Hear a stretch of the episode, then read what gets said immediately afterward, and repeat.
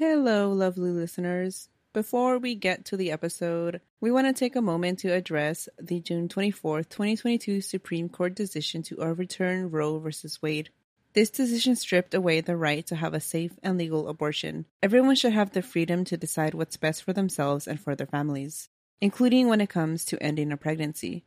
This decision has dire consequences for individual health and safety, and could have harsh repercussions for other landmark decisions. Restricting access to comprehensive reproductive care, including abortion, threatens the health and independence of all. Learn more by visiting choice.crd.co. That's choice.crd.co. If you're able to support others, please consider donating to abortion funds. We encourage you to speak up, take care, and spread the word. In this episode, Carmen talks about the history of international adoption in Guatemala, and I do want to give a trigger warning because this topic does contain discussions of child abuse, child abduction, and death. If those are things that you cannot listen to, then feel free to skip this episode and join us next time. Listen with caution.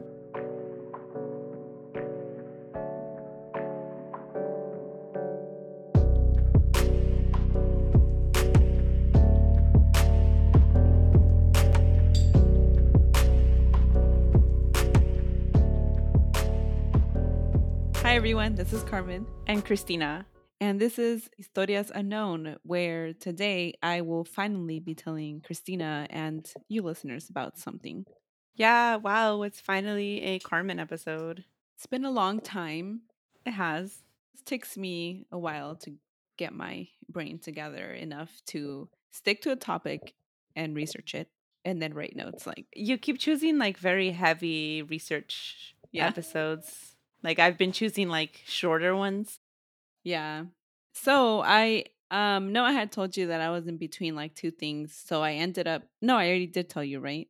No, I don't think you told me which one you ended up choosing Oh, okay. out of the two. So I'm going to be talking about international adoption in Guatemala Okay, that's what okay. and specifically uh, to the US. So I don't know. Tell me what comes to mind when you think about international adoption. I think it was like a couple years ago now when uh Trump was choosing someone as the head of Betsy DeVos, was that her name? So I heard she had like a, a Christian adoption agency. Yes, uh, Bethany or some That's shit, what I comes think. to mind. Oh, okay. Maybe potential illegal adoption scenarios. I don't know much about it though, but that's what I think of that. Whatever they're doing is not ethical. Okay, yeah. So, not too long ago, international adoption was a booming industry, um, with many Americans adopting children from like China, Guatemala. Oh my god, you know what I actually think of? Angelina Jolie. Oh, yeah, she's in my notes okay, yeah. because I also think of her. Also from many countries in Africa. I mean, I didn't want to Mhm. just say Africa, right? Because it's not a country, it's a continent. But I didn't have time to look for any specifics. so that's yeah, because there's so many of them. Yeah. But we all hear about, I don't know, issues with uh, people wanting to adopt specific, specifically from Africa. Yeah. I also think about when people say like, "What about all the veterans at home?" and then they don't never say like, "What about all the babies in the adoption system here in the United States?" Like, Yeah. So, even longer ago than that, right? Many Americans adopted European children from countries like Romania. So, a lot of the research about the harm um, of like, insti- this is a hard word to say, institutionalization. Wow, I'm proud of you. yeah, I would have stuttered. comes from Romania because um, there was a lot of like orphanages in Romania where children were basically neglected because there was too many babies and not enough staff to care for them. Right, I have heard about that. Yeah, and so I think from issues from Romania came something called the Hague Convention, which I learned about that from when I so when I was in the master's program for my social work. program. Okay, little miss, I have my master's. No, I'm just kidding. little miss. Sorry, those memes Latina. are going around right now. So yeah, I little know. miss educated Latina. I did my like final it's not like a thesis because it wasn't like research I had to like present and whatever. It was what's called an exam. But basically oh. my topic was about the um border separations that were oh. going on. Okay. Um, yeah. And so one of the questions that I researched was about attachment theory and okay yeah yeah yeah and uh, basically the harm that happened to institutionalized children like i said a lot of the research comes from the romanian children and so that Hague Convention was adopted like around i don't remember the years so i was gonna i opened my research paper to look at the year and i just didn't have time to look at the Hague Convention specifically but basically it's like a uniformly like agreed upon things that like are healthy and right for children when it comes to adoption. It was signed in 1980. Thank you. so actually, it came after this. Then it, it happened because there was a lot of uh, international adoptions, like from China and from war torn countries. Oh, I see. Yeah, but I think a lot of the the research that was used to develop the convention about what's actually in the best interest of children came from the Romanian institutions oh. and things like that. And did you know that United States was super late in adopting the Hague Conventions? And of course, when everything that happened with Trump um, separating the children at the border, um, we were hella violating. Not surprising. Convention. Yeah. So anyway, I'm like hell off topic for my notes, but anyway, um, I just started talking about that. It's not even in my notes. It just it's just things that you know because you have that. a master's. Yeah. um, so, um, because I was talking about the Romanian adoptees. Yeah. Yeah. Did you know you've heard about Romanian adoptees and things that the main thing I've heard and came across is that they were like crying and crying for help and eventually they cry so much that no one comes they learn that no one's going to come and then they stop crying and then they don't cry and then they're like emotionally damaged forever yeah basically they develop attachment like severe attachment issues. Mm-hmm. And I think from that came um, something called uh, reactive attachment. Oh, okay. Yeah, yeah. Yeah, where they're so negatively like impacted by the lack of everything. yeah. like bonding and that they would like once they were like in homes and stuff, they basically didn't know how to react and they they would like lash out and things like that. Yeah, wasn't there a study with like little three year olds that the so they study different kids. The mom will leave the room, come back, and a kid that like a kid that doesn't want to go near the mom has attachment issues. The kid that cries and cries when the mom leaves. Has, I don't know the exact different attachment styles. Yeah. But like a unhealthy attachment style would be like a child that doesn't want to go near the mom after she comes back into the room because yes, basically yes, yes. he's um scared that and i'm saying he because i think they did it on boys because back then uh, everything our research was done on males so yeah anyway back to my notes i think that when a lot of us think about international adoption we think about celebrities like angelina jolie brad uh-huh. pitt uh-huh. mia farrow yes Ugh, let's not know, that's a whole issue yeah. and so um I think for a long time, especially longer ago before we had I don't know, I think social media has given people more access to um different like viewpoints and people are able yeah. to share their um voices more easily, right? And so I think now we have um, international adoptees that are able to voice out like their experiences. And so they're not always positive. yeah. To say the least. I think for a long time, adoption was thought of as a positive thing because it, it was viewed as children being saved and gaining a family. Uh huh. Uh huh. And the harm that it could potentially cause, you know, was just an afterthought, if if that. And I'm not here to bash adoptions, right? I think they can be a good thing, but I think that we also need to consider that without without loss, there's no adoption, right? On TikTok lately, I've been coming across a lot of people sharing their experiences, not even international adoption, just uh, being Yeah. adopted here in the United States, and how like you were just saying that people saw it as like, oh, they're being saved, like especially especially right now with the abortion issue going Yeah. on. Um, people are like, I'll adopt your babies, or like adopt, a, like Mhm. it's being thrown as a solution. But like a lot of people are sharing on TikTok that it's not a solution. There's actually one really good page. I wish I had the um handle for it, but she's an Asian American and her parents are white. Mhm. And so they're sharing their experiences all together. And I'm like, wow, what it takes to sit there with your child and have them tell you, like, well, and see, and that sounds like it's um like they're recognizing they are. you know yeah. together, but a lot Mhm. of times adoptive parents are Do not. unwilling. Yeah, They, they have one video where they're like, we recognize that the, the best thing would have been for her to stay with her family. And then the second Yeah. best thing would have been for her to be adopted by another Asian family. So we were like the last resort. you just spoiled my whole uh episode. I'm just kidding. No, I I think that's a generally accepted um thing View- now. Yeah. mhm. Yes, yeah. Whereas before, you know, it wasn't.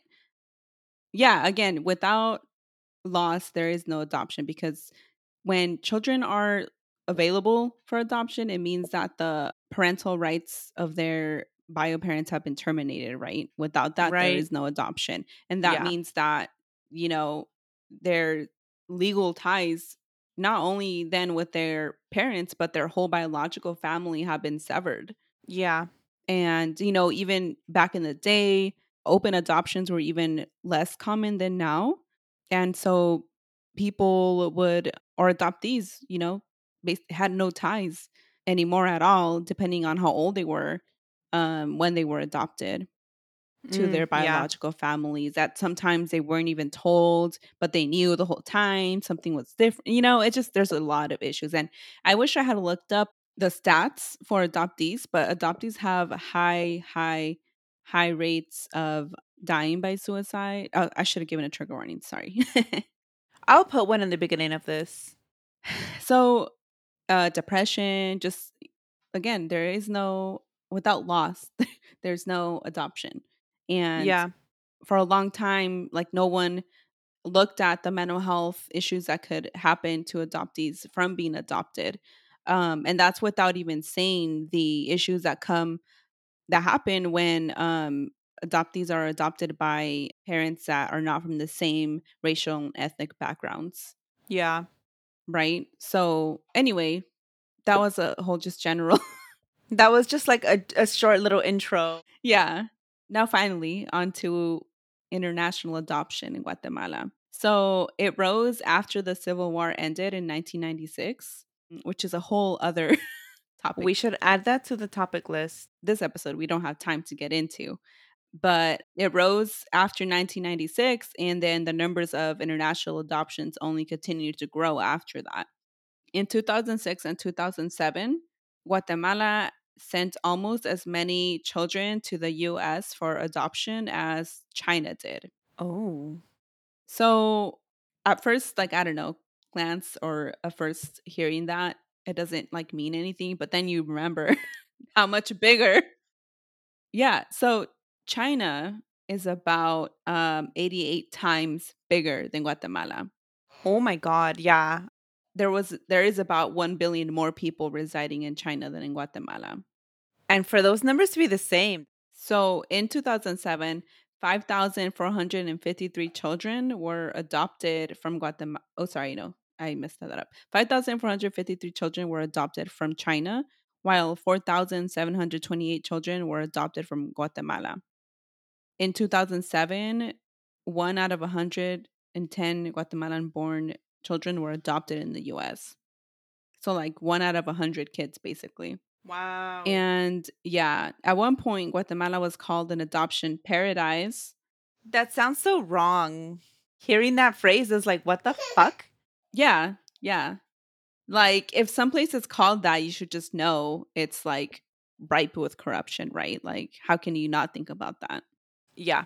So, um, yeah, it was known as adoption paradise because of how fast the adoption process was. But of course, this came at a huge, huge price, literally to the people looking to adopt, but at a you know much bigger cost to Guatemalan mo- mothers and children.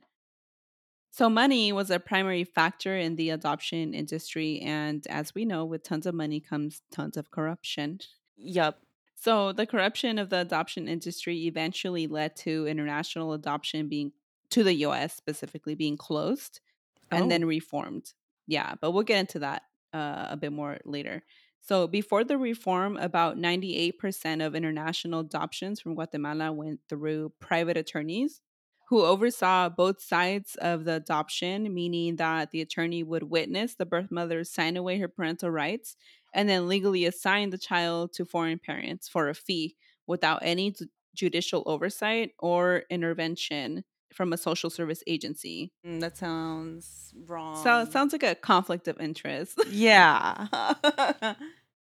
By the time adoption to the US was closed, attorneys were charging Oh, and it was also um attorneys and uh notarios, which I think is what they call attorneys out there, no? you know, this is what confused us and From- um, from, Teresa, uh, the Teresa. novela. Actually, no, I think it was um attorneys, but also notary like people that had the power to uh sign documents and stuff like that. So by the time that adoption to the US was closed, attorneys and notarios were charging 35,000 Oh, sorry, 3500, not 1000. Damn, 35,000? 3500 and above per adopted child along with monthly foster care fees. Wow. And foster care is like in quotations because there were no um Regulations. there yeah there was no actually like foster homes as we know them that are like uh, uh operated licensed through Oh government and social God. service agencies Oh, so wow. um foster care homes were like private homes that the attorneys managed themselves oh so oh my God. Oh my God. What a, yeah what a, that's, I have no words. I mean, three hundred fifty, hundred dollars. Oh, sorry. Where the okay? Okay, no, I was saying thirty five thousand, which is yeah, like three five zero zero zero. 35000? Yeah. Oh no, that is thirty That is thirty five thousand. Oh I'm so sorry. I'm so horrible at this because you know how sometimes people say like, I don't know. Anyway, I'm horrible at this. So thirty five thousand dollars. But the reason I was getting confused is because then I one of the articles I was reading said that now the money now or not now, but the money it was thirty five thousand dollars like uh in Guatemala money. Oh, I see. But that would equate if if it was in the US, that would equate to three hundred fifty thousand dollars. oh, wow. That's a lot. Yeah. So I mean that's like the price of like a house before the pandemic. Yeah. so imagine paying that much Per adopt. adoption. per not even per adoption, right? Because uh per child to adopt. So like say it was siblings, it was like a separate. Oh, oh my God. Yeah. So I mean, yeah, of course one wonders why anyone would pay that outrageous price to adopt internationally. And the answer to me brings up icky feelings of um white saviorism Uh huh. yeah. uh fetish fetish oh my god fetishization. Fetishization. Yeah, we both said that wrong. Yeah. We both said it wrong. Yeah. Fetishization Fetishization. of brown Oh babies. Just don't even say that word anymore. I'm stop trying. We're saying it the one time and that's it. no more. and because of those icky feelings, I have like a limited amount of empathy for the Americans that Are spending this um, much money? dished out, yeah, 35,000 plus to adopt the brown babies from another country on top of that. yeah, of from that. another country. Uh, There's plenty of brown babies here. Not that that's Yeah. still the solution, but yeah. And I have much more empathy for the Guatemalan mothers and children that, you know, were impacted by the Yeah. corruption in the adoption industry. So, what ended up happening is that babies, of course, were in high demand. Yeah, as always. hmm And they were the ones that ended up adopted, while children that were actually already available for adoption languished in institutions. Oh my gosh. And so, because babies were in high demand, many children were bought, defrauded, coerced, and kidnapped away from their parents. Oh my god. Yeah, because there's like a limited, and it's it feels gross to talk about Supply and human beings demand in or this some way. shit. Yes. Yeah. yeah, yeah. There's a limited quote supply What did of you babies available. off um, off topic from this, but did you see Yeah. in the draft of the Roe v. Wade that they were trying to do what they ended up doing, but the draft said in Yeah. it like that the supply of baby of American babies was or American infants was like dwindling or some sh- it's disgusting. yeah something like that. And after the they overturned Roe v. Wade, there was a um and I don't know why he's even still like at talks or rallies because what is he now? Nothing but Trump. there Oh, was God. like a rally or some shit and he was there and there was this like woman speaking and he was like next to her but basically I don't know if you saw the clip I did not. she ended up saying, and like I don't remember word for word, but she basically ended up saying that the Roe v. Wade being overturned was like a triumph for white America, basically, because it meant that there'd be more babies or some shit like that. I ha- didn't see that clip, but there's also a different video from like 1980 something or even before that of that one uh, professor. She has that study where she has her classroom like she makes them pretend. oh, I know who you're talking about. Yeah, I don't It's, like, remember her name. Jane something. Yes, but in in there's she has a video where she's saying like the reason that so many Republicans or uh, conservatives are against abortion is because um, this will keep the demand for or it's going to criminalize um, you know the marginalized and Yeah. demand uh, of white women that are not marginalized to have babies to supply to keep white babies up because there's not enough Yeah. white babies and this Yeah. this ties into the whole thing that they're saying now about white replacement theory or whatever. Yeah. and i'm sorry you can hear my baby but i'm not saying that again. No, and it's a whole it's a whole thing about how abortion even became like a, a right wing um, Christian issue because before um, the rise of Christianity being tied to the right, hmm Christians didn't even care about abortion. It was like a Catholic issue. mm, yeah There's a I think I haven't read it, but I think there's from other like like watching Fundie Fridays and hmm highly recommend if you're um, Same. interested in yes. There's a book um it's like John Wayne and something. Hold on, let me look for the title because I'm just going to sound dumb if I don't say it. The book I think is called Jesus and John Wayne or some shit like that. oh okay And so, yeah, it explores the ties between evangelicals, Trump, and militant masculinity. And I think in that book is where it talks about when the right wing, like, I don't know, machine, I don't know what to call it, took Mhm. up um, or decided that um, abortion was something that would pull in Christians and make their numbers bigger, basically. Actually, I also learned about that from um, an episode on um, the podcast Behind the Bastards, which sometimes I listen to episodes that are like are interesting. i have a meaning to sometimes listen to it yeah Anyway, also sorry i know we went way off topic but this is why a lot of um the latina community votes conservative literally Yeah. solely on the issue of abortion because Yeah. a lot of us are catholic and catholicism was like that was the first religion against abortion it seems um, don't quote me on that no, I I want to say that it is okay yeah yeah I wish I remembered what the episode was so I could recommend it from Behind the Bastards, but they have hella episodes and I can't look through them all. yeah they have a ton like uh, they've been going on for years now and yeah Yes. so anyway, but that's kind of what uh, interested me in looking up um, international adoption, just because I know there's tons of issues involving inter- international adoption, and I'm like, well, there's bound to be some issues in Latin America, and then that's when I found out found out that Guatemala was one of the highest like affected and so before adoptions to the US were closed, about nine out of 10 adoptions involved babies less than a year old. Oh my goodness Meanwhile, um, there were about 5,600 children and teens housed in institutions, and about one third of them were actually available for adoption. And out of those, only 130 infants were available for adoption. Wow. Wow. So, although there were only 130 infants free for adoption from Guatemalan institutions, private attorneys were finalizing adoptions of uh, for about 270 babies to the U.S. per month. Per month? Yeah, Per month. yeah.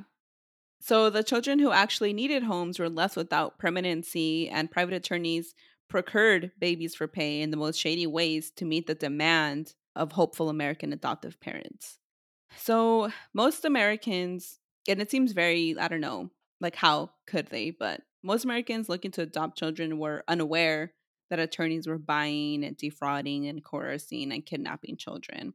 But I don't know. To me, I'm like, how can you how can you not think about why is there so many babies up for adoption? like this doesn't make any sense. You know, you know they're not thinking about this. I think you have to know, but you have to have a sense of denial and what's there's a, oh cognitive dissonance is the word I was actually looking Yeah. for because that's like stronger than denial. You know they're not thinking about it at all. Yeah. So, various organizations conducted investigations looking into the issues surrounding international adoption in Guatemala. And they found that in rural, mm, I hate that word. I can't stand the word either. Did you? So, I didn't, I think I only watched like one season of 30 Rock, but there was um, an episode. I watched a lot of 30 Rock. Oh, really? I don't remember how much I watched because I know I didn't finish it, but there was an episode, the, I think you'll know since you watched it, the rural juror. yes. Oh, and every time I, I have to say the word rural, I think of rural juror. Yeah. um, so anyway, they found that in rural communities, some families spoke openly about selling babies for three hundred dollars to support their families, Oh my god. and it also uh, found that thirty percent of the children adopted were relinquished by women who had given up several children year after year.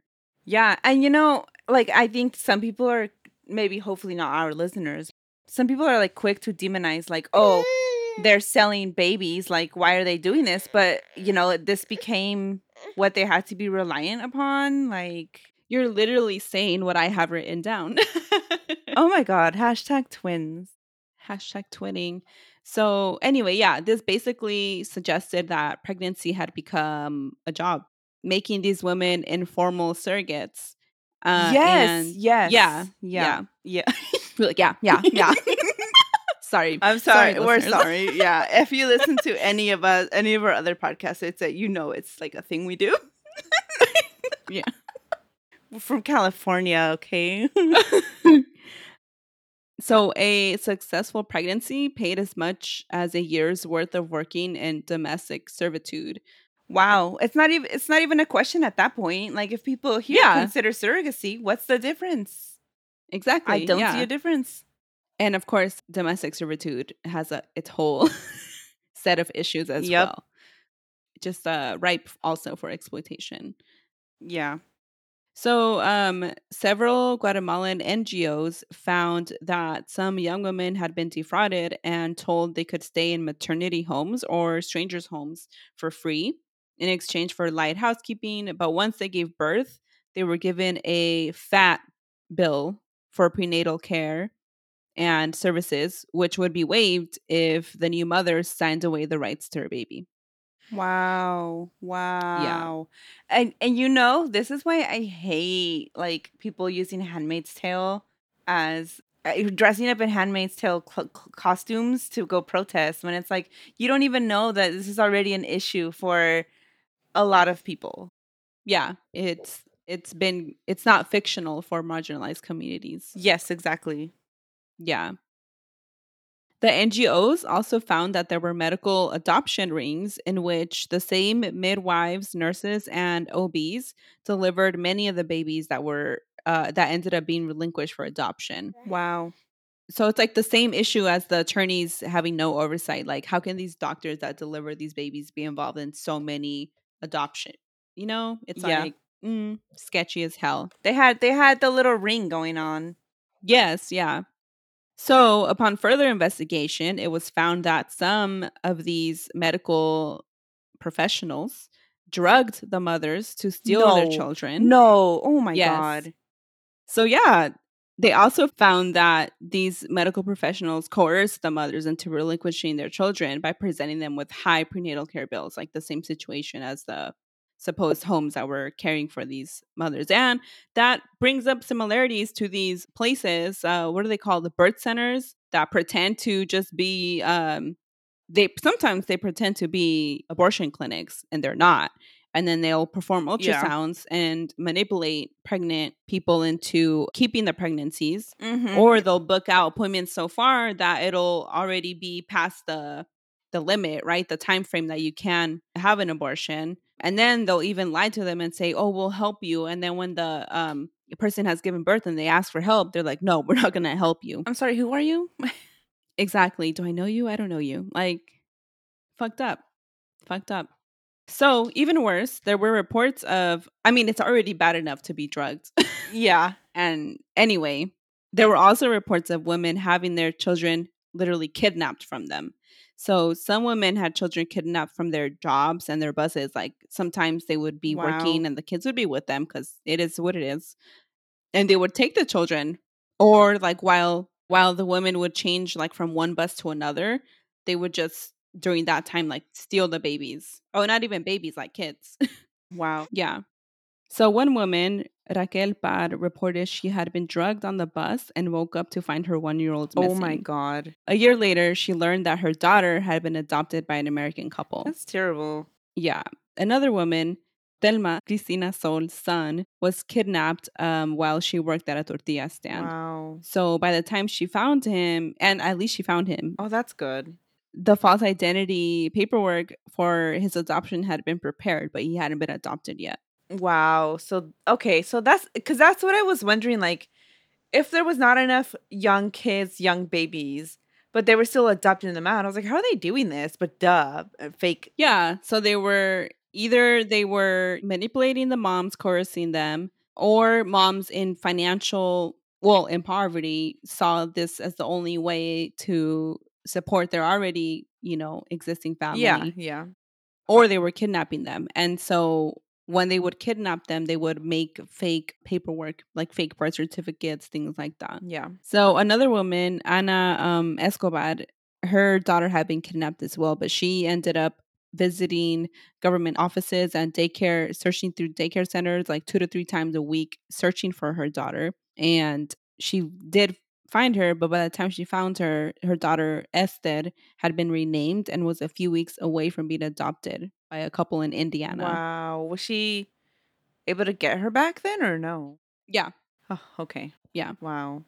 So in 2008, Dateline NBC aired an episode titled To Catch a Baby Broker. And this detailed an American couple from New York, and it also had other couples in there, whose hopeful adoption turned out to involve, of course, exploitation at the hands of a man who was responsible for many shady adoptions. Um, and that's why it's titled To Catch a Baby Mm, Broker. mhm, So the couple, Jason and Janelle, mm. Red flag. which who dates someone with the same, right? Like, what are they twins? Disgusting. Yeah, only twins can have names. Like, uh, what do they call alliteration? yeah, Yeah. like us. Yeah. so, um, Jason and Janelle both said that their desire to adopt stemmed from having lived in South America and witnessing poverty and hopelessness. So, white, White saviorism. saviorism. Oh my god, we said that at the same time. So, um, they uh talked about seeing hundreds of children being on the streets without homes, seeing toddlers on the street all alone. And yeah, that does happen, right? Where I'm not minimizing the issues and Yeah. the poverty and the neglect that does happen in Guatemala and all Mhm. over, but still white saviorism. so they had a bio child already, and then they tried to adopt from Brazil. But after waiting for two years for a child to become available, they decided to adopt in Guatemala. And this is the issue to me, though, because Mhm. so people were adopting in Guatemala because of how fast the process was. But in other places where adoption is actually regulated, it takes a long time for a child to become available for adoption, right? Yeah, like it should have been a sign. And of course, there's issues. There's already issues with, you know, the foster care system and children being Mhm. adopted, right? But, you know, it takes anywhere from six months to two years or plus for, well, tech legally, technically, the the adoption law. I forgot what the hell it's called. I should know this, but um, the adoption um act. I forgot what it's called here in the Mhm. United States. Um, basically, when children are three and under, they the parents have six month six months to reunify. Um, when they're doing well at the six month mark, they can extend that up to a year. Um, and for older children, um, parents have up to a year to 18 months.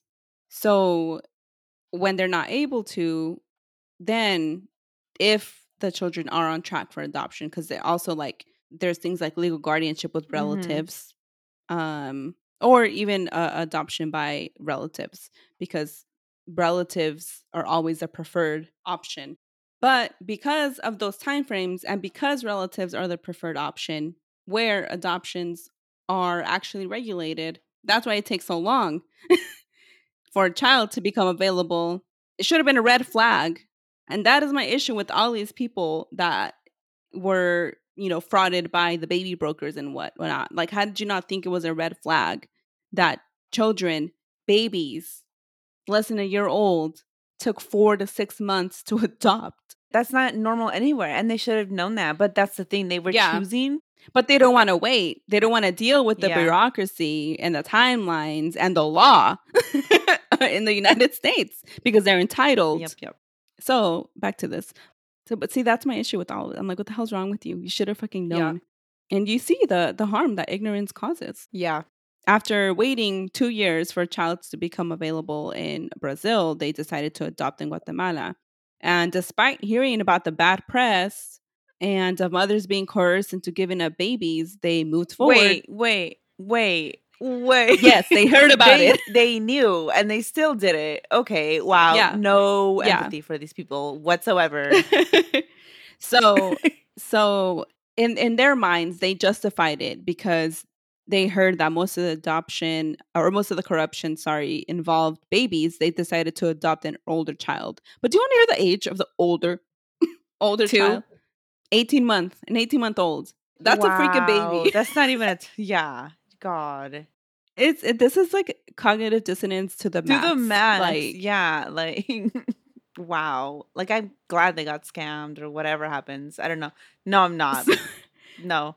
No, I was going to say, no, I'm not because at the expense of it all is a little baby and a Guatemalan mother. Yeah. So Jason and Janelle used a U.S. adoption agency called Adoption Blessings, based in Georgia. This adoption agency told them that then there was an 18 month old named Angie who was in need of a home because the mom had just given her up because she could no longer care for her, like to afford to care for her. And I'm like, that alone, mothers should not have to give up their children because they no, can't afford imagine them. instead of uh, the money that went into adoption, if that went to the families, like, Yeah. So over the next few months, Jason and Janelle received photos of Angie and sent gifts to her. And um, they saw her as their daughter, even though they had never met her and only sent gifts to her and received Mhm. pictures. Whatever. Weird. yeah. Um, so soon things started to go wrong. First, they discovered an age discrepancy. They were told that Angie was 18 months old, but the birth certificate they received for her said she was two and a half years Mm. old. Um, mhm. And then, even worse, they received a call informing them that Angie had been taken from her foster home during some kind of police raid. So they were like distraught. They're like, what's going on? So Jason went to Guatemala to find out exactly for himself what was going on. And he soon discovered it was worse than he could have ever thought. What? Uh, apparently, there was never a police raid, but there was police raids going on in foster homes and like adoption Mhm. agency homes because of all the issues that were happening. And these were with, legit raids um, then. They weren't like the fake Yeah. raids to take babies for other agencies because that was where my brain went. They were actual um police raids to reunite the children with their Okay. actual okay, biological families.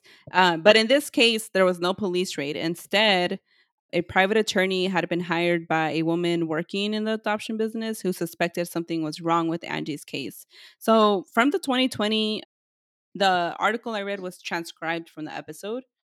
So, it wasn't super clear to me how this happened, but the private attorney discovered that or everything went down sorry and what wasn't clear to me was how the private attorney found this out or what situation happened that led to I this see. happening yeah but what happened was that angie was waiting at a doctor's office and then she saw another little girl that she recognized um, the two girls ran to each other they started crying they hugged Oh my god, it was her sister. Oh. Yeah. Yeah. So the girls then, and the other one was older than her. And the older um, sister then disclosed that they had been kidnapped from their home. Oh my god. And separated. Yeah. And somehow the private investigator taped this incident. So I don't know how he must have been following them, tailing Angie or something. Yeah. Yeah. Something like that is what I imagine. So the video shows the older girl clutching Oh, her sister. Like, oh my God, I know. I did not expect you to make me cry today on this Saturday I'm sorry. night. I'm sorry. I'm so sorry. but this is like, yeah, it's yeah. a lot. Wow. It's like tough to um you know this, these kind of things Mhm. happened. So um the older sister explained that four months prior, a neighbor tricked them along with an older sister into getting into a car, sorry. And then they took them to a boarding house in Guatemala oh my City. God. So they literally straight up kidnapped them. Fuck that neighbor. So the boarding house was run by a woman named Myra, and the sister, the older sister, said that Myra physically abused them, oh my starved God. them. Oh my god, I'm so sorry. I should have really given trigger warnings in the beginning. I didn't. I well, I'm gonna give everyone else a trigger warning. I didn't have any, so I'm just taking this as it comes, and it's it's a lot. I'm emotionally emotionally dead inside, and all of this stuff is stuff that I read about and yeah, uh, that's true. investigate Yeah. and deal with at so work. You're so, like, this is Sorry. a regular Saturday for you. so again, I'm sorry. Uh, trigger warning for Thanks, child Carmen, abuse. and everything, and everything. in. Okay.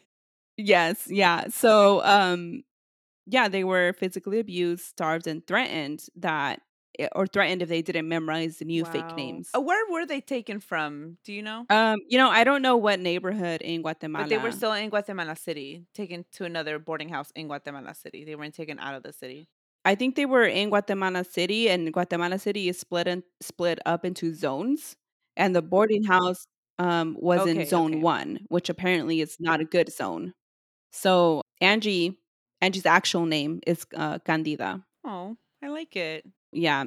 And they didn't say the names of the other sisters. So Candida and her older sister were reunited with their mother after four months, but the third sister was still missing. Oh, Yeah. And it, it talks about, I didn't write it down, but the, um, in the 2020 episode, it talks about Candida and her sister, like easily meddling, or not meddling, what's the word? Easily hanging out, chatting. Yeah, Melding? No, not melding.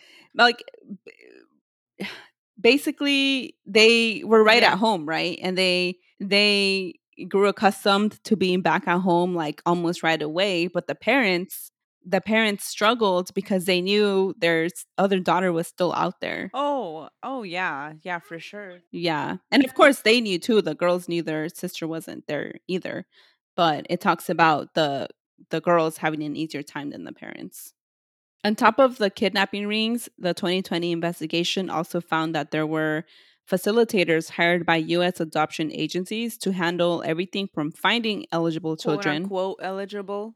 sketchy yeah to overseeing like the adoption paperwork and uh, during their year-long investigation they found that the name of one facilitator kept popping up over and over again this facilitator had been accused by former clients of making promises and taking checks but not delivering children the man in question was a greek man named some greek name i can't Some. Greek, yeah, they're hard to say. uh, but um, his nickname was Thanasis, and that's what they called them, I guess. I don't know.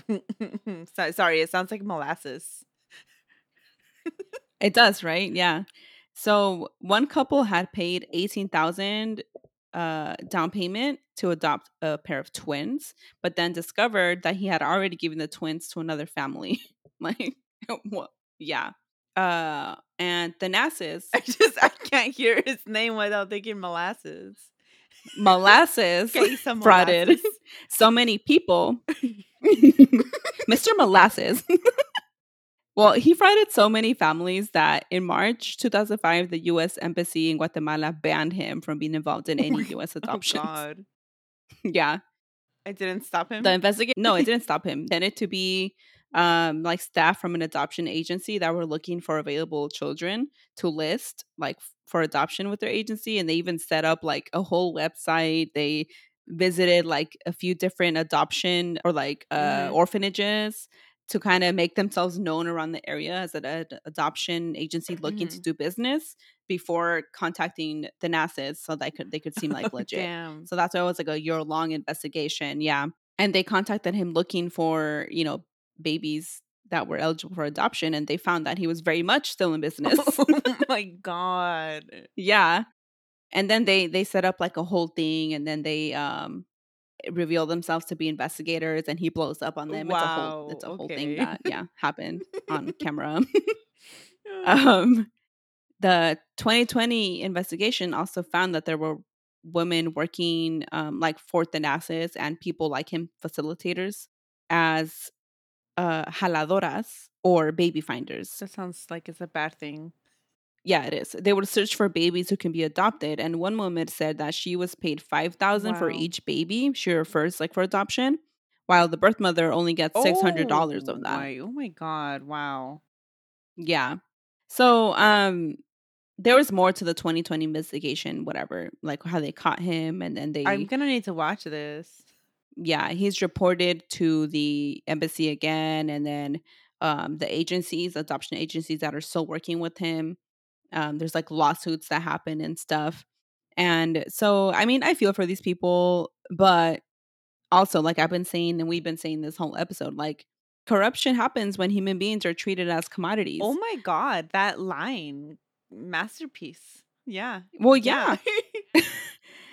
so I'm like, how could these people and that and that's like an issue in the whole like when adoption is like a private Uh-huh. industry, it's it becomes a uh business where yeah, people and babies and the pregnant people are viewed as commodities. So it's just the whole thing is like disgusting kind of. Very much so. Yeah. Not kind of. Very disgusting. I know. Um, and one of the adoption agencies was actually even facing criminal charges for something separate. So Wow. like there's whole tons of issues with a lot of adoption agencies, especially Christian based ones. Yeah. Like the Betsy DeVos one. Davos, Yeah, whatever the fuck fuck, her her. name is. Fuck her. Earlier we talked about adoption reform Yes. in Guatemala. So all of these issues is what led to reform happening. And um, many international adoptions were placed on hold during the reforms to make sure they were legit. And what year are the reforms happening? Um, it was like Okay, 2008, okay. like after this whole yeah, because this whole investigation was like 2006, 2007 when they were not only the 2020 but all of the like UNICEF, different NGOs were investigating adoption corruption in Guatemala. Because I think the woman that I mentioned earlier, Ana Escobar, she kind of caused a whole she brought attention to the issue because she went to government agencies and campaigned to bring this issue to light. Look at that. Because of what? Yeah. Yeah. Yeah. So the adoption reform basically allowed the government to take over the adoption system and eliminated all private operators in an effort to end corruption. And with this new law, uh, children in need of adoption would now be referred to licensed agencies by a central authority.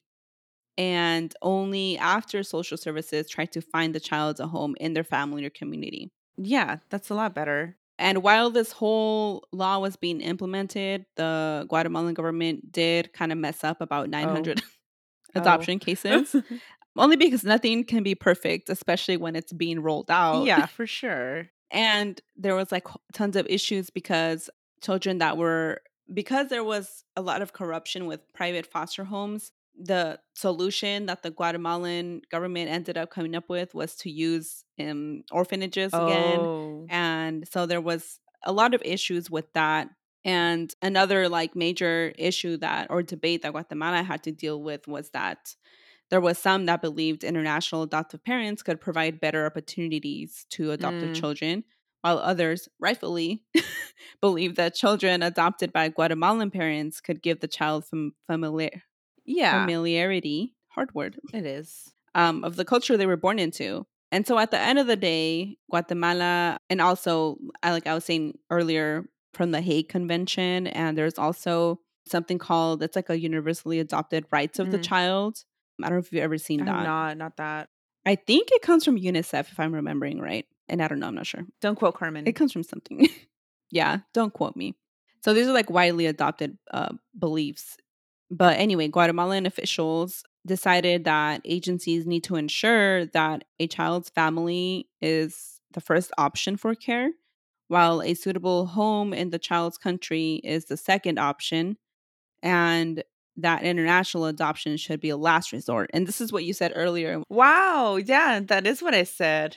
and yeah, and- but that's why I'm saying that these are like widely now widely Uh-huh, held yeah. beliefs, and not just beliefs, but like actual policies in place. And the Rights of the Child Convention also says that children have the right to know and be cared for by their parents when possible. Basically, the same thing I'm Oh, just, okay. I already said. Um, by family members when parents aren't available, and that family members should receive support if they can't care for the children. yeah, and that adoptions should be a last resort makes sense. and they should be in country adoptions and then international adoptions are absolutely Good. the last Yeah, resort. yeah. And this was also a lot of the information I learned about when I was working on my like research and stuff. And they, I'm pretty sure this came from also from the Hague Convention I see. Um, yeah. stuff. So before the reforms, there was like a belief in Guatemala that Guatemalans didn't want to adopt children, but the reality was that they just couldn't financially compete. How could they when Americans. Americans were paying like eighteen thousand in adopt? 18, yeah, eighteen thousand in adoption. Thirty-five thousand? Sorry, my number was off. I heard eighteen thousand at some point during this. No, well, because there was yeah, there was a couple That's from was 2020 Yeah, investigation or report, whatever that um, paid Mhm. had paid that much, but the average was like thirty five thousand Wow, plus. Wow. Yeah. And and this was an issue not only in Guatemala but in you know in yeah. China. Yeah, and I remember when um Angelina Jolie had her adopted did her international adoptions, it was like reported in the news as like this amazing thing that she has done. Yeah, Because yeah, it wasn't always seen as how it's seen now that like a child should be placed with family first, and country, and their own culture Yeah. second. And yeah. So I remember seeing news magazines at the store mm-hmm. because I didn't obviously didn't buy newspaper magazines. yeah, but you would be waiting in line, so you would just kind of read them sometimes. Yes, exactly. And there. that's where I learned everything against my will about celebrities. Brangelina. No, me too. And even like when you're waiting at Yeah, the yeah. doctors and stuff, like we didn't have phones to uh smartphones. So you had to look at whatever OK magazine Was or there, People yeah, magazine there was. So that's yeah, that's also where I unwillingly learned about. Yeah, because uh, Angelina Jolie had a Maddox or something from like Cambodia, Cambodia, and Yeah. the one baby from a country in Africa, and I don't remember I don't remember um country, but yeah, she Yeah. did international adoptions. but yeah, it was looked upon as a, a amazing thing that she did. And maybe they and I don't know. I know there was like issues with Brad Pitt like physically abusing them or something, which is why Yes. Angelina ended up having cuss. Anyway, it was what I know this. But I think for the most part, those babies are okay. But when you look at fucking Mia Farrow, yeah, that's what I was gonna say. and the interna- international adoptions she did, and those babies who are not okay, like and that was definitely before any reform or any thought Mhm. of reform existed. yeah, and there's there's like there's tons of international adoptees that have spoken up about experiencing racism at the hands of their adoptive parents and and that's an issue that happens in with adoptions that are non-international too because you know most of the children that are in um foster care are children of color and black children specifically now. So a lot of them also end up being adopted by evangelical Christians because there's like a movement in evangelical Christianity that um kind of says like that I don't know, it's like godly or some shit to adopt and but people adopt without looking at any, I don't know, without looking racial at yeah, biases yeah, they might biases, have or being introspective at all. Trauma informed care, trauma informed adoptions. Yeah. I remember a year ago or so on Instagram, there was a video of a, a white evangelical Christian mom who might have been in Congress or running for Congress. I don't remember her exact position, but she was a politician or trying to be a politician. And she has a video of her saying, like, and, and I don't know if it's a speech or what the context, or if it's like an Instagram live. I don't remember the context of the video, but she has white sons and a black teenage son and and this was going on with when all the actually it might have been almost two years ago now because that's when all the george floyd protests Oh, uh yeah. blew up and so on camera she's saying like yes my no one's going to suspect my white nerdy sons. The person they need to watch out for is my black son and like my and she's just comparing them but saying all these horrible things that just like are so Yeah. racist. And she's like she's she's defending it and she doubles down after people called her out. Like you can't just say that about your son. And yeah. This is Wow. why it's Yeah. because like one side of the argument is like oh what if it was the other way around it's like shut up Yeah. Just shut up. but but yeah i think because there's just so many people speaking out now like how they encountered racism by their own parents that adopted them like i don't know it's just it's a hard issue Yeah. and like in reality in a perfect world there would be no adoption i think right Yeah. I think in a perfect world, people would not feel the need to first have pregnancies that they don't want. Second, give children up for adoption for whatever reason, right? And and people they again, they have the right to do what they feel is best for Mhm. them, right? But a lot of times, especially before Roe v. Wade, there was more adoptions because people were forced to carry their pregnancies till whatever is the word till, to give birth to term yeah to term. I couldn't No. think of that word. I know. and and that's why they want to overturn Roe yep. Wade. yep yep It's just it's all disgusting. And again, like I th- there is some adoption stories that are beautiful and people that are thankful for their adoptive mm-hmm. parents. And that's not to shame that at all, but I think that as a whole, we need to recognize that there is always loss with adoption and with loss comes grief, comes depression, comes yeah. we need to take out adoption in the conversation of abortion as well because you know one is not a solution to the other Yeah. they're like separate things. People should be able to have abortions yeah. on demand at cvs I don't know about that much, but no, I mean, yeah. I just don't know how that would work, but yeah. just just order it on Grub, DoorDash. Grubhub it. Oh my god. Yeah, I mean that that's all I have. I know it was a heavy one. I know you wanted to do this when Roe v. Wade, what the the overturn, it was announced that's overturned, but um, so we're a little late Yeah. with this topic because of Carmen. No, but but still, it's You- still yeah. pertinent, obviously. I'm glad that the reform Yeah. happened in Guatemala, though, because wow, that w- was a wild ride that you took me on. I know, yeah. And also I didn't mention but Guatemalan parents, adoptive parents now like ad- adoptions have gone up oh, there. Oh, okay. And there is less. Corruption. Yeah. That's good. Whew. Yeah, wow. Uh, well, I'm gonna go watch something happy now. Actually, the Bob's Burger movie is on Hulu now. I haven't seen it yet. Hmm. Actually, maybe I should wait for you to visit. Oh yeah, let's watch it together because Paul's not gonna watch it. Okay, Yeah. perfect. Well, I think maybe next episode I'll do something lighter, like the hard shell taco. I'm just gonna I I'm a you bring the heavy, the heavy is topics. the word to You're the heavy hitter. if I'm doing a topic, it's gonna be it's gonna be horrible probably. I'm just gonna Yeah. put that warning out there for the Yeah. future. So if in the beginning you're like, "Oh, this is the Carmen episode," let me skip it. Understandable. I mean, because I here I am like bringing tacos and and dogs and But uh, I mean, a lot of this is is just dark yeah. inherently. Yeah. So yeah, thanks for getting through this with us and yes, thank you everyone. Yeah, follow us on the socials if you want, you know, pictures of what we're talking about, updates, stay up to date with us um, at Historias Unknown. Except Twitter, it's Historia Unknown. Historias was too long. Historias oh. Unknown was too long. So I took the S out to make it a little bit closer because otherwise I was like, what do I what do I give us as a handle? I don't know.